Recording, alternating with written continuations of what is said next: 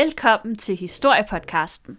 Jeg er Marie, og med mig som altid er vores helt egen cirkusprinsesse, Katrine.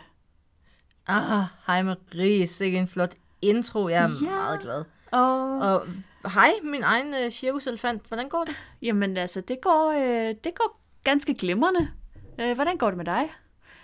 Udmærket. Jeg må indrømme, jeg har det som en candyfloss i vinden. Det, det fungerer sgu. Ja, jamen, øh, jeg har også medvind på cykelstien, så det er alt, alt er godt lige nu. Men øh, måske slår så... Måske, hvad er det? Jeg skal lade være med at drikke alt det snaps, inden vi op- optager. Du har jo ikke været ædru, siden de har lukket byen ned. Nu nej. du bare derhjemme. Ja, præcis. Så kan Øh, du lære det med det, Frederiksen. Jeg har mit eget dansegulv. Lev jeg kan med det. alkohol efter midnat. lev med det, Mette Frederiksen. Godt. Slette med det kommer og siger, jeg kan ikke leve med det, for hun er ikke nede med det. Hun er ikke nede med det. Nej, stop, stop, stop, stop. det... Godt. Katrine, hvordan har du det egentlig med klovne? Jeg har det ganske godt. Jeg kan godt lide min egen, der sidder i den anden ende af podcasten. Hmm. Dam, dam, dam, dam. Sådan. Flot svaret. Men det er godt, du har det fint med klovne. Jeg har det også okay med klovne. Øh, og i den her uge, der har vi fundet en spøjs historie frem, og den begynder lidt som en dårlig vittighed. En klovn og en brandmand går ind på en bar. Og hvad tror du så, der skete? Whoop, whoop, whoop. Det lyder som om, det er et off-brand YMCA, vi har kørende her. Mm. Vi skal til Canada, nærmere bestemt Toronto, hvor en tilsyneladende fuldstændig ligegyldig begivenhed ender med at få kæmpe politiske konsekvenser. Ja, ikke mindst giver man denne begivenhed æren eller skylden, alt efter øjnene der ser, for at man fik et egentligt politi i Toronto.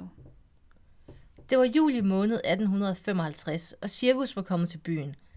Det var amerikanske SB House Star Troop Menagerie and Circus, og det regnes for at være et af de første omrejsende cirkusser med cirkusartister og fremvisning af vilde dyr. Og klovne. Mm. Aldrig forglem klovnene. Der var klovne. Og det her, det var sådan nogle klovne, som man ikke skulle fucke med. Altså, der, altså hvis, hvis man sådan ser for sig sådan nogle klovne med sjove hatte og for store sko og røde næser. Jeg, jeg ved ikke, hvordan de så ud i 1855. Men om aftenen så optrådte de i cirkusforestillingen med den her sådan uskyldige klovnekomik. Men de var efter alt at dømme en ret brutal flok. Sådan. Øh, de, de kom ofte fra samfundets nederste lag, og flere af dem havde en kriminel baggrund. Og det var faktisk også den her gruppe af klovne, der stod for alt det hårde fysiske arbejde i forbindelse med opsætning og nedtagning af cirkustelt og pakning af cirkusvogne og alt derimellem. Så de var sådan en, en underlig blanding af entertainer og polske havnearbejdere. Eller, Nu siger jeg noget, Marie. ja. Hvor mange klovne tror du kommer fra det øverste lag i samfundet? Øh, det er en statistik, jeg ikke lige har set. Jeg synes faktisk, vi er nødt til at finde statistikken for klovne fra det øverste samfundslag i Kanada i 1800-tallet. Ja, Det er en to-do til dig. øh, okay. Indbyggerne i Toronto, de var vilde med det her cirkus. Udover klovne, så kunne de fremvise akrobater, som blandt andet lavede tricks på hesteryg. Og så var der også en del eksotiske dyr. De havde et næsehorn, de havde elefanter, de havde giraffer og flere store katte, så der var bare, altså, der var smæk på. Miau, ja. Øh, og cirkus her, de skulle være i byen i hele to dage, og de havde allerede spillet to udsolgte forestillinger den 12. juli. Øhm, og så forberedte de sig jo på, at de skulle spille for fulde huse næste dag også. Men det betød også for disse klovne bøller, at øh, de havde fri den her aften, den 12. juli. Og Marie, mm. hvad gør en klovn, der tørster efter lidt underholdning? Er det endnu en dårlig vittighed? Der findes kun gode vidigheder. Mm. Og de her klovne, de skulle i hvert fald ud på opdagelse i Torontos natteliv. Ja. Yeah. I 1905, nej, i 1855, der Lavede var... du lige en Katrine? Ja, det gjorde jeg. Ja, i det mindste sagde jeg ikke 1755. Nå, i 1855 var Toronto en by med voldsomt vokseværk. I løbet af få år, der var befolkningstallet vokset eksplosivt, og her i midten af 1800-tallet, der boede der faktisk omkring 40.000 mennesker i byen. Det var en af, af øhm, Kanadas største byer på det her tidspunkt. Man kan også sige, at det var ikke særlig meget i Kanada, der var blevet bebygget på det her tidspunkt, så... Der var ikke så meget målsomhed måske. Næsten 97 procent af byens indbyggere, de stammede fra Storbritannien, og langt de fleste, de kom fra Irland.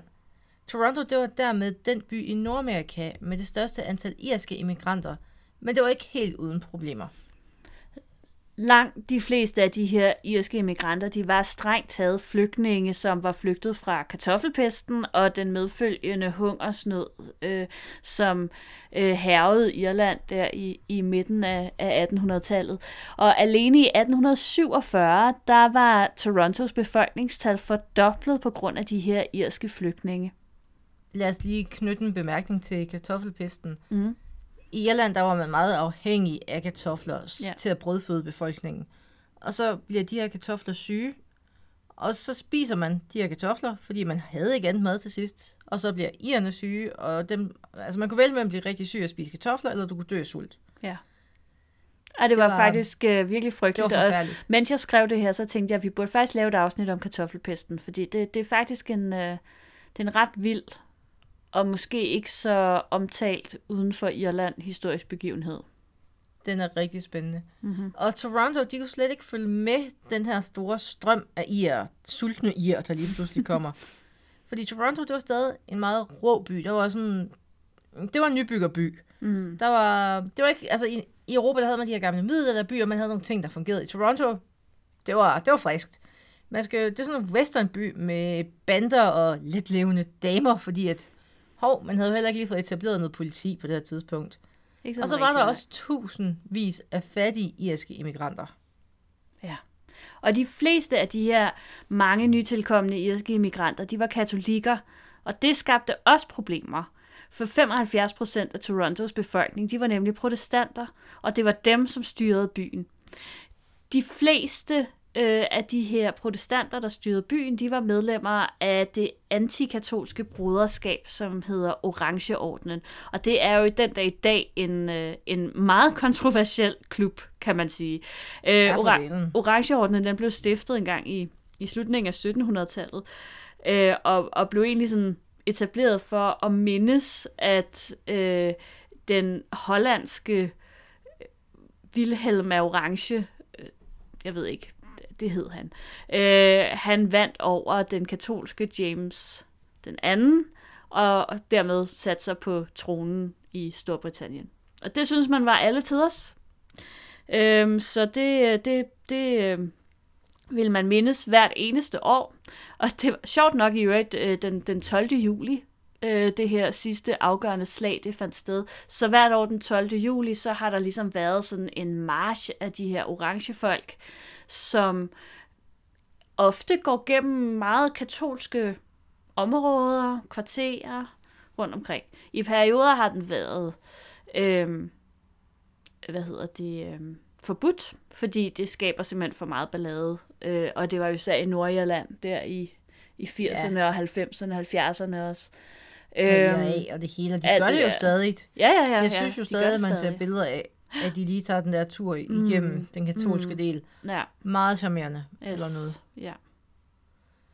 Men medlemmer af Orangeorden, de sad på alle de vigtige og indflydelsesrige værv i Toronto. Og det betød, at der, altså, altså man diskriminerede mod katolikkerne i Toronto, og det blev, det blev normal. Det var ikke mm. et særsyn, det var bare det var en del Nej. af diskursen i byen. Det var simpelthen bare sådan, man gjorde. Øh, og der må jeg lige dele et citat fra en avis, øh, som, som var fra Boston på det her tidspunkt. Øh, og der står, der er irske tiggere alle vegne, og de er lige så ignorante og ondskabsfulde, som de er fattige. De er dogne, letsindige og utaknemmelige. De fylder vores fattigårde fængsler op, og de er lige så overtroiske som hinduer, Nej. Og, og så tænker man, ja, det er lidt sjovt, og det var tænkt engang fra 1850. Og så tænker jeg bare, har I set et kommentarspor på Facebook for nylig? Jeg er sikker på, at man kunne finde et citat, der var præcis det samme. bare med måske nogle andre end IR. Ja, jamen det er Nothing changes ever. Igen, man kan altid regne. Altså konstanten i historie, det er menneskets idioti, og det er meget Ja. smukt. Præcis. Og langt ind i 1900-tallet, der blev den katolske del af Torontos borgere holdt uden for vigtige væv og topposter. Faktisk havde de svært ved at blive ansat i nogen offentlige stillinger, fordi man simpelthen var så mistroiske og fordomsfulde over for dem. Mm.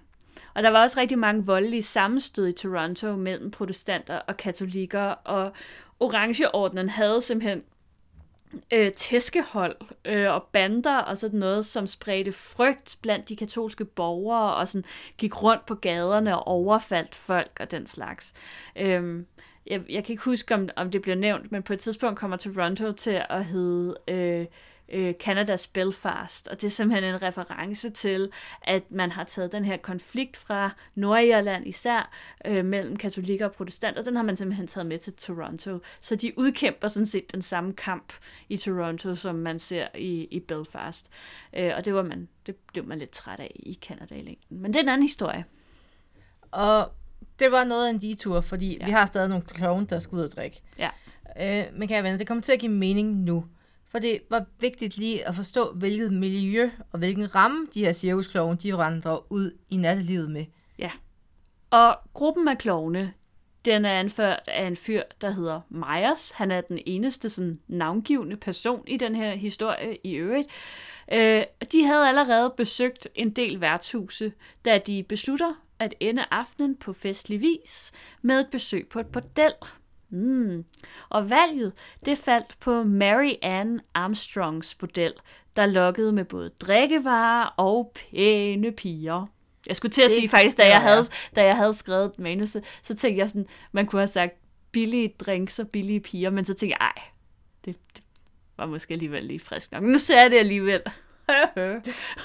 Du er simpelthen en værre en. ja, Det er sværere for klovne, der valgte de det forkerte model. For Mary Ann Armstrongs hus, det var stamstedet for brandmændene for The Hook and Ladder Firefighting Company. Og man skal mm. lige forstå, at øhm, det der med ildslukning og sådan det lå ikke hos staten. Det Nej. var private firmaer, der gjorde det, og der var også konkurrence på det område, så nogle gange så var de jo også, så angreb de jo hinanden, når de skulle ud og slukke en brand for at komme først, for dem, der kom først, fik pengene. Så der var også, det var et meget kompetitivt område. ja, ja, ja. Øh, og, og det betød nemlig også, at altså, de her brandfolk var ligesom klovne, bestemt heller ikke nogen, man ligesom skulle komme på tværs af. Øhm, og, og præcis. Øhm, ja, og det var faktisk, altså som du siger, at, at der, var, øh, der var konkurrence om, hvem der kunne slukke ildebranden først. Øh, og det kom nogle gange også sådan til slåskampe. Og lige præcis øh, brandmændene fra Hook and Ladder, som det forkortes som, øhm, de havde, jeg tror 14 dage for inden eller sådan noget, været involveret i en gigantisk slåskamp med nogle andre. Øhm, fordi at øh, de ligesom havde, ja, Haft den, altså, frækhed at komme til en brand først, så skal I sgu have nogle tæv. ja. Og der var nogle andre, der også gerne ville slukke den ildbrand. Sådan var det. Så Jeg ved hvad, så, altså jeg tænker, det har været meget ineffektivt, det system. utrolig ineffektivt. Jeg tænker sådan, at der må have været nogle, der må have været nogle ildebrænde, som ikke er blevet slukket. Jeg tænker også ud fra et privatiseringssynspunkt, så tror jeg aldrig, vi skal privatisere brandvæsenet i Danmark. Nej, der er visse ting, som jeg tror, det er bedst er centralt styret. Og mændene for Hook and Ladder, de var temmelig berygtede i Toronto. Og som du sagde, så havde de øh, givet den gas. Mm. Altså, der havde været slagsmål med andre brandfolk, og nu sad de her på bordellet med billige drinks og billige damer, Maria. Mm. Og de var noget utilfredse. Og så kommer der lige pludselig en flok fremmede mænd marcherende ind. Og så, hvis man har været i byen, nogen steder i provinsen, så ved man godt, hvad det kan afføde. Jeg, jeg ser det tydeligt for mig, den ene, ene gang, hvor vi to, vi var i byen i Horsens. Jeg forestillede, jeg forestillede mig lidt surfbar. Ja, der blev glået lidt. Hvordan hele den her episode, den ligesom begynder, det er der ikke nogen, der ved sådan helt med sikkerhed. Øh, der er flere versioner, øh, og i en af versionerne, der er der en af brandfolkene, som slår hatten af Myers, dengang går alle jo med hat, eller gik alle jo med hat. Øh, I andre versioner, der begyndte slåskampen, fordi en af klovnene lagde an på en af brandfolkenes damer, og i en tredje udgave, der fik klovnene skylden for at springe over i køen. Alle sammen realistiske bud på, hvorfor at man starter en slåskamp meget sent om natten, når alle folk har fået en masse at drikke. Og det var lige præcis det, der skete. Klovne og brandfolk, de røg i totterne på hinanden. Og nu beviste de her cirkusklovne, at de delme kunne slå fra sig. Brandfolkene de bliver tæsket sønder og sammen, og to af dem de fik alvorlige kvæstelser. De trækker sig tilbage, fordi de godt se, det går sgu ikke det her. Mm. Så lige nu så står den 1-0 til klovne, som havde bordellet helt for sig selv. Mm, ja, yeah. og så kunne historien jo være endt der. Men sådan gik det ikke. For brandfolkene, de var ikke typerne, som accepterede et nederlag. Og de havde en masse venner ude i Toronto. De var nemlig medlemmer af Orangeordnen, og det var alle deres venner også. Og det her, det var jo altså folk, som ikke var bange for at slås. Og normalt, der gik det jo ud over byens katolikker. Men man er jo villig til at gøre en undtagelse, når der nu er slemme klovne fra en amerikansk cirkus i byen. Mm. Så kan de også få nogle tæsk. Det er jo det. Øh, og fredag den 13. juli, høhø, øh, jeg ved ikke, altså, det var no, fredag den 13. og sådan noget. Nå, der øh, stemler en stor folkemasse sammen omkring SB House, Star Troop Menagerie and Circus, og de er ikke kommet for at se en cirkusforestilling. Torontos politimester havde fået nys om, hvad planerne var, men var jo også selv medlem af Orangeordenen, så der var allerede sådan lidt interessekonflikt der. Og forresten så var politimændene også en del af Orangeordenen. Så de reagerede så langsomt, som de overhovedet kunne. Altså, de gik næsten baglæns. Det er det. Øh, og snart der brød helvede løs omkring cirkuset. Til at starte med, så var cirkusfolkene i stand til at barrikadere sig inde i teltet, mens det blev bombarderet med sten og så videre, men til sidst så blev de altså overmandet af hundredvis, altså vi taler flere hundrede mennesker, der var stemmet sammen. Det, det er alligevel rimelig mange. Øhm, og de var vrede, og de stormer teltet bevæbnet med økser og med køller. Det er drabligt, det her. Og det skal lige siges, at overkloven Majas, han var for længst stukket af. Hvor de andre kloven var, det vides ikke, men, og, så, og dem, der var årsagen til problemet, de var så, uff, I hvert, fald, I hvert fald nogle af dem, ja. Så det vil sige, at dem, der var tilbage, det var akrobater og cirkusartister, som ikke havde noget med noget at gøre.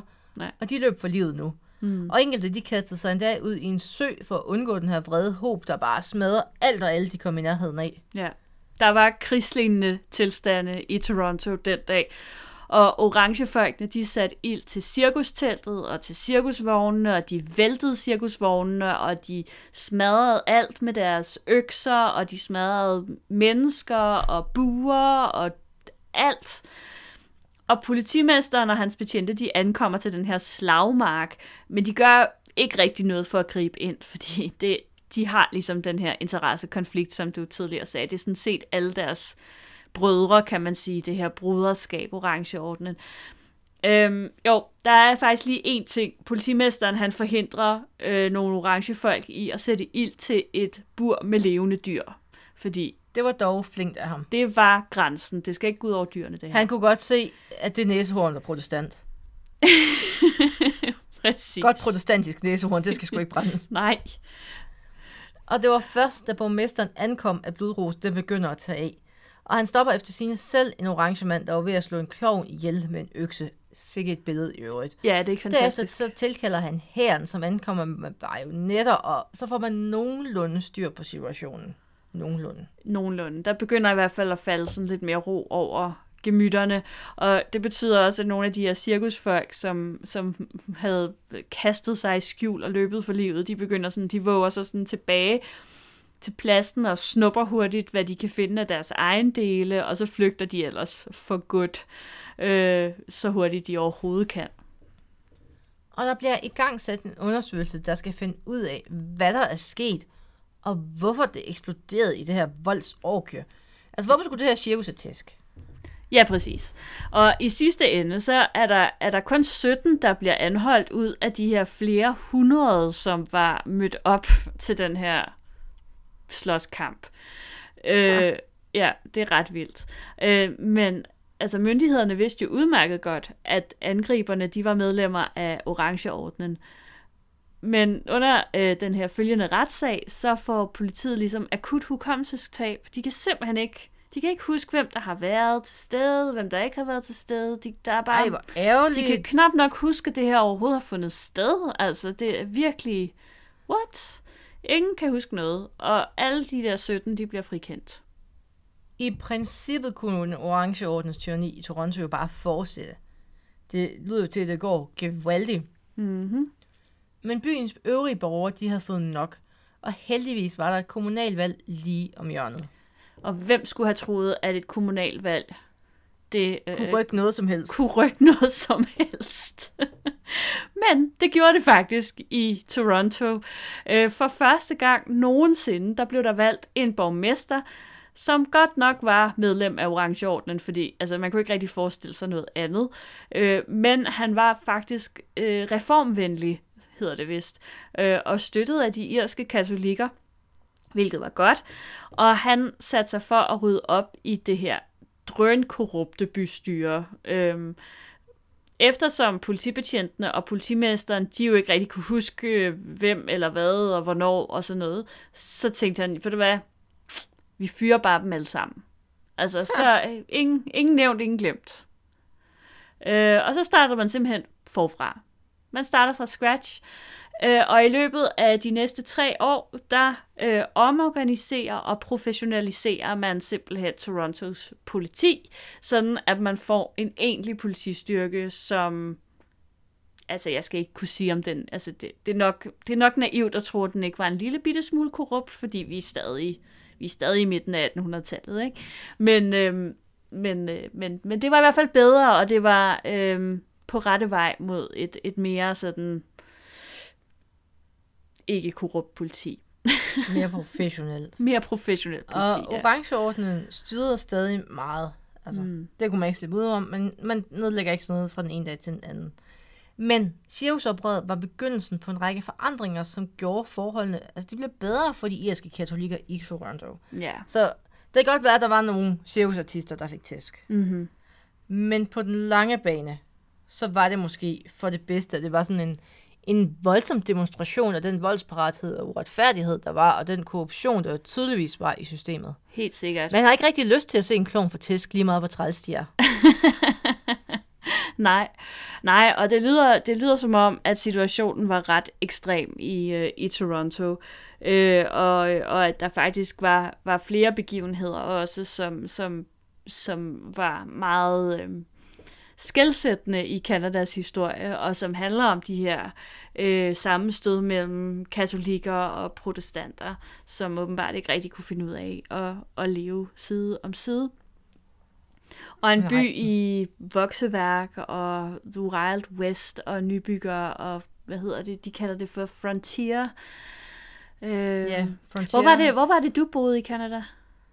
Jeg boede tættere på Montreal, så det var mere øh, français. Francais. Jeg kan aldrig huske, om det er øst eller vest. Det er i den østlige del, okay. og lidt over Toronto. Man kan godt komme til Toronto på ikke så lang tid. Nå, okay. Var du i Toronto? Jeg var i Toronto. Toronto, som man siger. Toronto. Var det, var, det, var det fedt? Det var ganske fint. Der var koldt og gråt. Nå, koldt og gråt. Det er, hvad du husker af Toronto. Det er det, jeg husker det. Du, var ikke, du kom ikke i, øh, i slåskamp med brandfolk. Nej, jeg prøvede virkelig. Jeg prøvede ja. virkelig at tage på model og slås med en brandmand, men det lykkedes ikke. Nej. Pokker sig Og med de ord, kan jeg lytter, tak fordi I lyttede med. thank you